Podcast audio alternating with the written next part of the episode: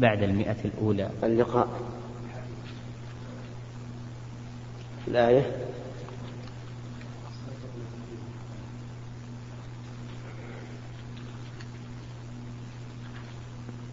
الحادي والتسعون بعد المئة.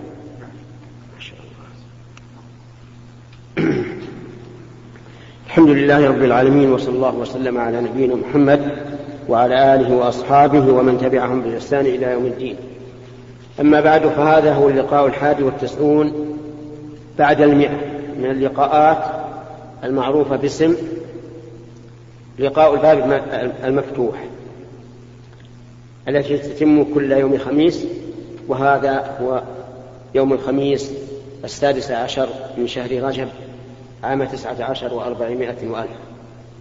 نبدأ هذا اللقاء كما هي العادة بتفسير آية من كتاب الله عز وجل. وقد انتهينا إلى قول الله تعالى في سورة الرحمن سنفرغ لكم أيها الثقلان.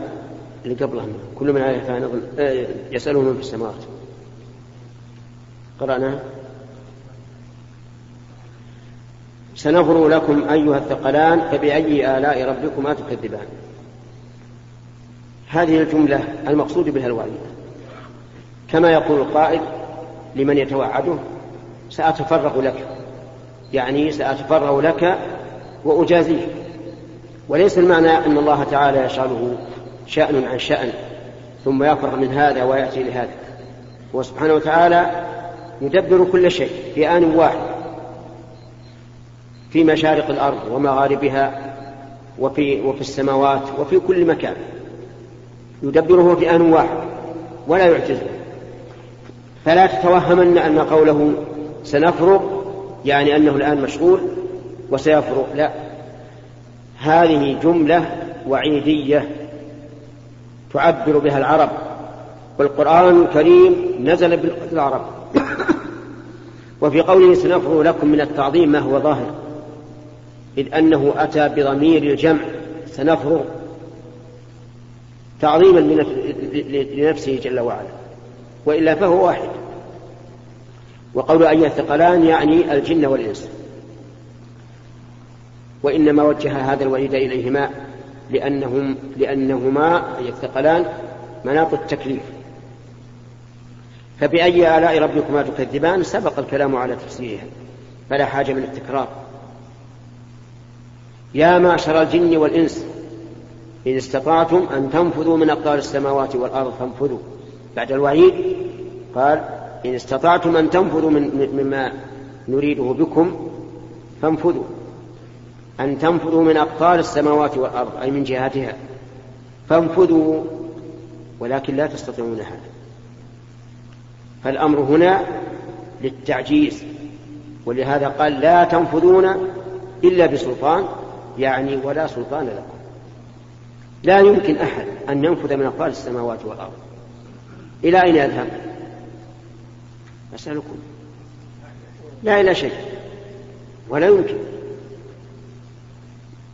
ثم قال يرسل فبأي آلاء ربكما تكذبان؟ يرسل عليكم شواظ يعني لو استطعتم أو لو حاولتم لكان هذا جزاء يرسل عليكم شواظ من نار ونحاس أي محمى بالنار. فلا تنتصران. أي فلا ينصر بعضكم بعضا. وهذا هذه الآية في مقام التحدي. ولقد أخطأ غاية الخطأ. من زعم أنها تشير إلى ما توصل إليه العلماء من الطيران حتى يصلوا حتى يخرجوا من أقطار الأرض ومن جاذبيتها إلى أن يصلوا كما يزعمون إلى القمر أو إلى ما فوق القمر. فإن الآية ظاهرة التحدي والتحدي هو توجيه الخطاب لمن لا يستطيع. ثم نقول هؤلاء هل استطاعوا أن ينفذوا مقار السماوات؟ لو فرضنا أنهم نفذوا من أقطار الأرض ما نفذوا من مقار السماوات. فالآية واضحة أنها في مقام التحدي وأنها لا تشير إلى ما زعم هؤلاء أنها تشير إليه. ونحن نقول الشيء الواقع لا نكذب ولكن لا يلزم من تصديقه أن يكون القرآن دل عليه والسنة. الواقع واقع. فهم خرجوا من أقطار الأرض. لكن يحتاج إلى دليل وهو وهذا واقع. لا يحتاج. هذه الآية في سياقها إذا تأملتها وجدت أن هذا أن هذا التحدي يوم القيامة. لأن كل من عليها فان ثم ذكر يسأله من في السماوات والأرض ثم ذكر يا معشر الجن. ثم ذكر ما بعدها يوم القيامة.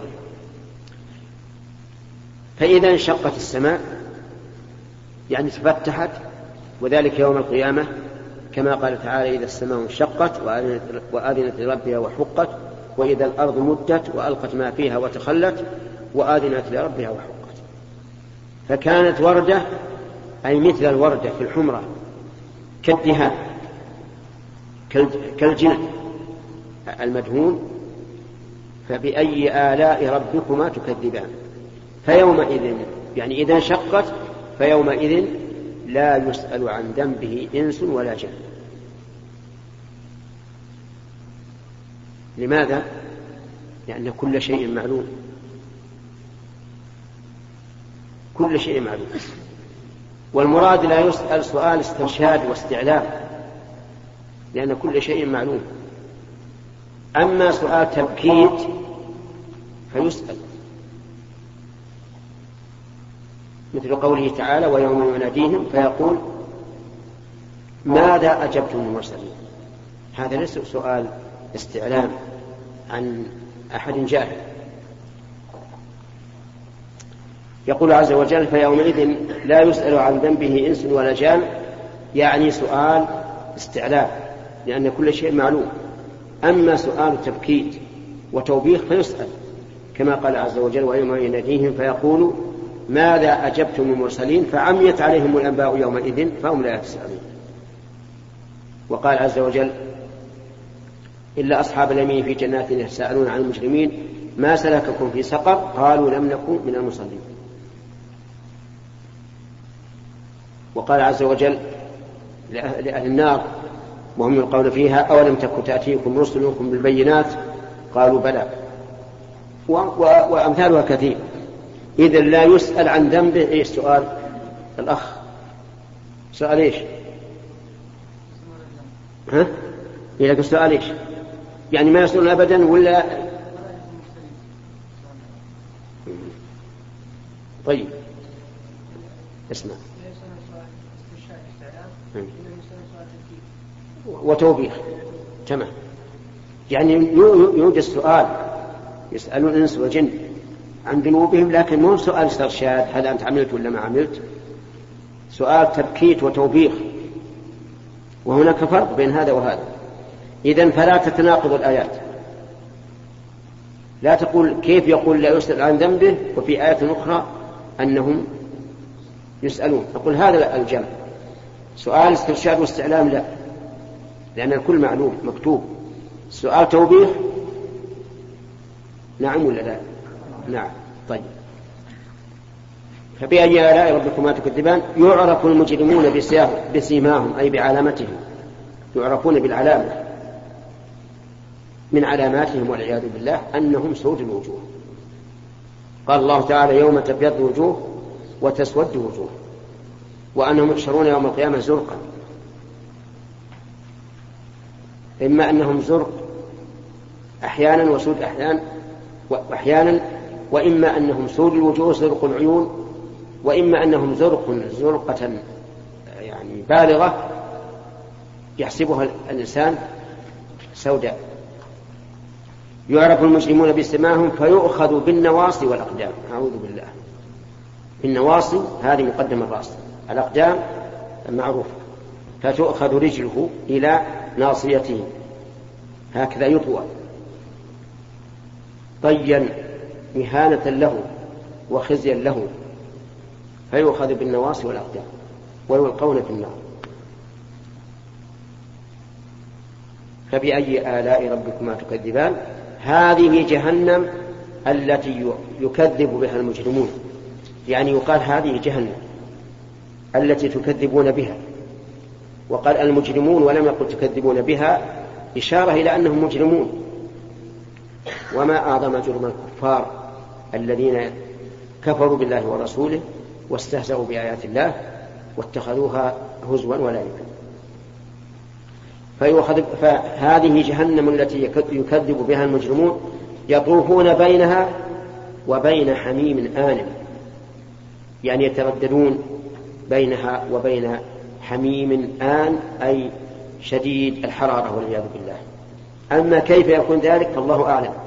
لكن نؤمن بأنهم يطوفون بينها وبين الحميم الحار الشديد الحرارة والله أعلم بذلك. فبأي آلاء ربكما تكذبان؟ ثم ذكر آه، جزاء أهل الجنة فقال ولمن خاف مقام ربه جنتان ويأتي إن شاء الله في اللقاء المقبل. نبدأ الآن بالأسئلة من اليمين. للضيف فقط. هل يجوز تأخير صلاة تأخير سنة العشاء إلى الساعة العاشرة؟ نعم. إيه، وقت العشاء بارك الله فيكم من خروج وقت المغرب مباشرة إلى نصف الليل. يجوز تأخر الفريضة إلى إلى إلى الساعة العاشرة في وقتنا هذا لأن العاشرة قبل منتصف الليل. وسنتها أيضا يجوز أن تؤخرها إلى إلى الساعة العاشرة في بلادنا هذه في هذا الوقت. لأن وقت العشاء إلى نصف الليل. فضيلة الشيخ هل تجوز الصلاة في ثياب شفافة وما, وما هو الضابط في ذلك؟ وهل يعيد الإنسان صلاته إذا صلى بهذه الثياب؟ آه، الثياب الشفافة إذا كانت تحتها شيء صفيق يستر العورة لا بأس. كرجل عليه السروال من الركبة إلى السرة وعليه آه، عن السروال قميص خفيف لا بأس به. والضابط في هذا أنه ما ما ما يرى منه لون الجلد. هذا لا يصلح. لا لا مو حد السروال من حد الجلد لا. يبان الجلد تقول هذا جلد أحمر. هذا هو الذي لا يصلح. وإذا صلى الإنسان بثوب بدون سروال على هذا الوصف الذي ذكرت فإن صلاته باطلة. لأنه عصى الله تعالى في قوله يا بني آدم خذوا زينتكم عند كل مسجد. وقد قال الله تعالى يا بني آدم قد أنزلنا عليكم لباسا يواري سوآتكم. لا بد من أن يغطيها فضيلة الشيخ في أحد الجمع كنا نصلي في الخلوة فانقطع الميكروفون. نعم.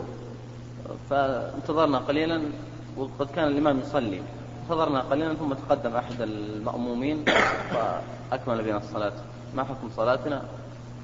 وماذا نفعل في مثل هذه الحالات؟ إذا كنتم صليتم الركعة الأولى أنتم إذا كنتم في الثانية فلا بأس. في الأولى؟ في الأولى؟ لا لا يجوز.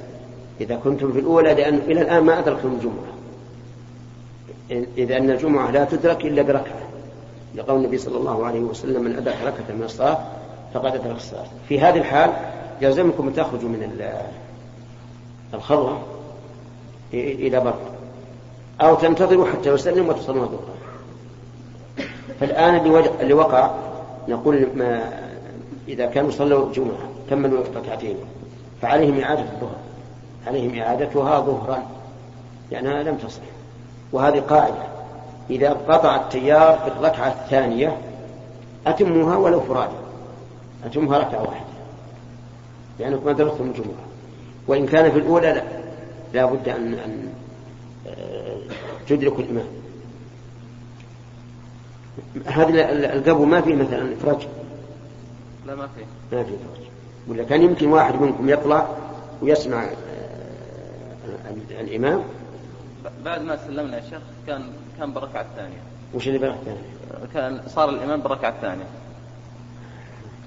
المهم على كل حال ما ما يصلح يعني سبقنا الإمام. هذه سبقتم الإمام ثم أنتم أيضا ما أدركتم الجمعة. ما أدركتم ركعة مع الإمام.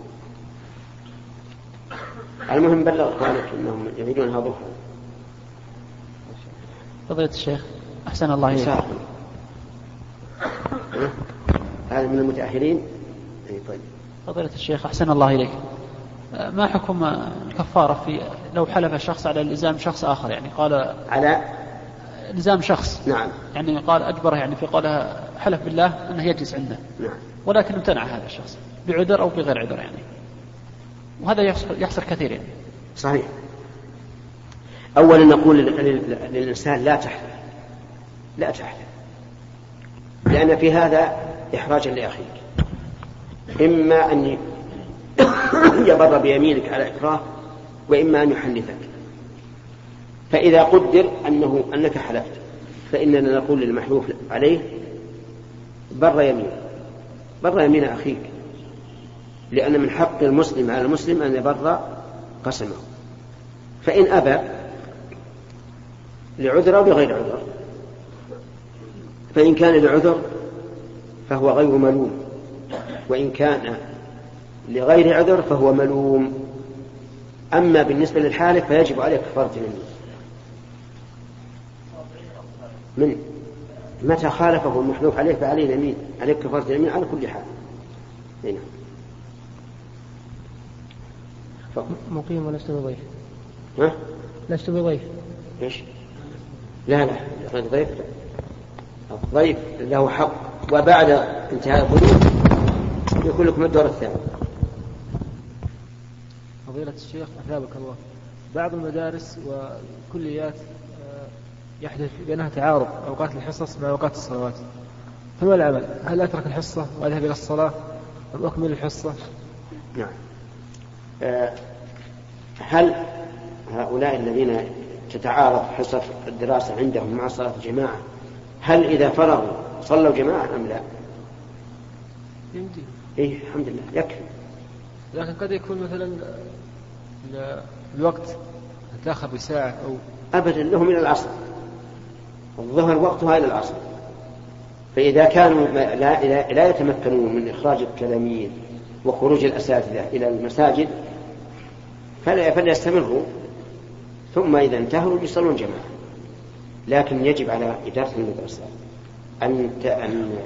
يعني تهيأ لهذا وتلاحظ بمعنى أن أن تجعل الحصص تنتهي قبل الصلاة وإذا ضاق الوقت تجعل حصة بعد الصلاة الحمد لله إنما إذا لم يتمكن فقد حصل المقصود بصلاة الجماعة في المدرسة لأجل العذر. بسم الله الرحمن الرحيم. فضيلة الشيخ سمعت حديث ما من أحيا سنة عند فساد أمة له أجر شهيد. ما صحة الحديث؟ هذا الحديث والله لا يحضر صحته لكنه لا شك أن من أحيا سنة الرسول عليه الصلاة والسلام بعد أن أميتت أن له أجرها وأجر من عمل بها إلى يوم القيامة. نعم. فضيلة الشيخ أثابك الله. ما حكم قراءة الفاتحة آه، بالنسبة للمأموم في الصلاة؟ القول الراجح في هذه المسألة أن قراءة الفاتحة واجبة على كل أحد على الإمام والمنفرد والمأموم. لعموم قول النبي صلى الله عليه وسلم لا صلاة لمن لم يقرأ بفاتحة الكتاب. وهذا لم يخص منه شيء. إلا في حال واحدة إذا أدرك الإمام راكعا فإنها تسقط عنه الفاتحة. فيكبر تكبيرة الإحرام قائما معتدلا ثم يكبر للركوع ويرفع ودليل هذا الاستثناء حديث أبي بكرة أبي بكرة رضي الله عنه أنه انتهى إلى المسجد والنبي صلى الله عليه وسلم راكع فأسرع وركع قبل أن يدخل في الصف ثم دخل في الصف فقال له النبي صلى الله عليه وسلم زادك الله حرصا ولا تعد. ولم يأمره بقضاء الركعة التي أدرك ركوعها. فهذا الحديث يدل على استثناء. المسبوق إذا أدرك إمامه راكعا سقطت فإنها تسقط عنه الفاتحة. شيخ عموم قوله تعالى وإذا قرئ القرآن فاستمع له. عموم قوله قوله تعالى وإذا قرأ القرآن فاستمعوا له وأنصتوا. مخصوص بقول النبي صلى الله عليه وسلم وقد انصرف من صلاة الفجر. فقال لعلكم تقرؤون خلف إمامكم قالوا نعم. قال لا تفعلوا إلا بأم القرآن فإنه لا صلاة لمن لم يقرأ بها. وصلاة الفجر جهرية. نعم. لا بأس اقرأها مع الإمام وهو يقرأ الفاتحة. وهو يقرأ نعم. أو بعد ما ينتهي. وبعد ما ينتهي أحسن. لأجل يكون إنصاتك لإمامك في قراءة الفاتحة التي هي الركن. لكن حتى أستمع إلى قراءته. استماعك للفاتحة أحسن. لأن الفاتحة ركن وما بقي وما وما بعدها سنة. والاستماع للركن أولى. نعم. هل الصفات الذاتية هي الصفات الخبرية؟ لا الصفات الخبرية من الصفات الذاتية. فمثل اليد والوجه والعين والساق والقدم هذه صفات خبرية. وهي ذاتية يعني لازم لله عز وجل. والصفات والصفات الذاتية التي ليست من الصفات الخبرية هي أيضا بالمعنى الخبرية لأن لولا أخبار الله بها ما ما علمناها. مثل السمع والبصر والعلم والقدرة والإرادة وما أشبه ذلك. نعم. أثابك الله ما حكم أخذ أجرة على تعليم القرآن؟ وهل ورد في ذلك وعيد؟ ورد إيش؟ وعيد. نعم. أخذ الأجرة على قراءة القرآن حرام. يعني إنسان بيجلس يقول بقرأ لكم بأجرة. هذا محرم ولا ثواب له. وأما أخذ الأجرة على تعليم القرآن فلا بأس به. لقول النبي صلى الله عليه وعلى آله وسلم إن أحق ما أخذتم عليه أجرا كتاب الله. ولأن النبي صلى الله عليه وسلم جعل تعليم القرآن مهرا والمهر عوض. ولأن النبي صلى الله عليه وسلم أجاز أخذ الأجرة على القراءة على المريض كما في قصة السرية الذين نزلوا ضيوفا على قوم من العرب فأبى هؤلاء القوم أن يضيفوه. فتنحوا ناحية فسلط الله على رئيسهم عقربا فلدغته. وأتوا إلى الصحابة قالوا هل فيكم أحد يقرأ؟ قال نعم. قالوا نعم لكن لا نقرأ لكم إلا بشيء. فأعطوهم قطيعا من الغنم فقرأ عليه القارئ بسورة الفاتحة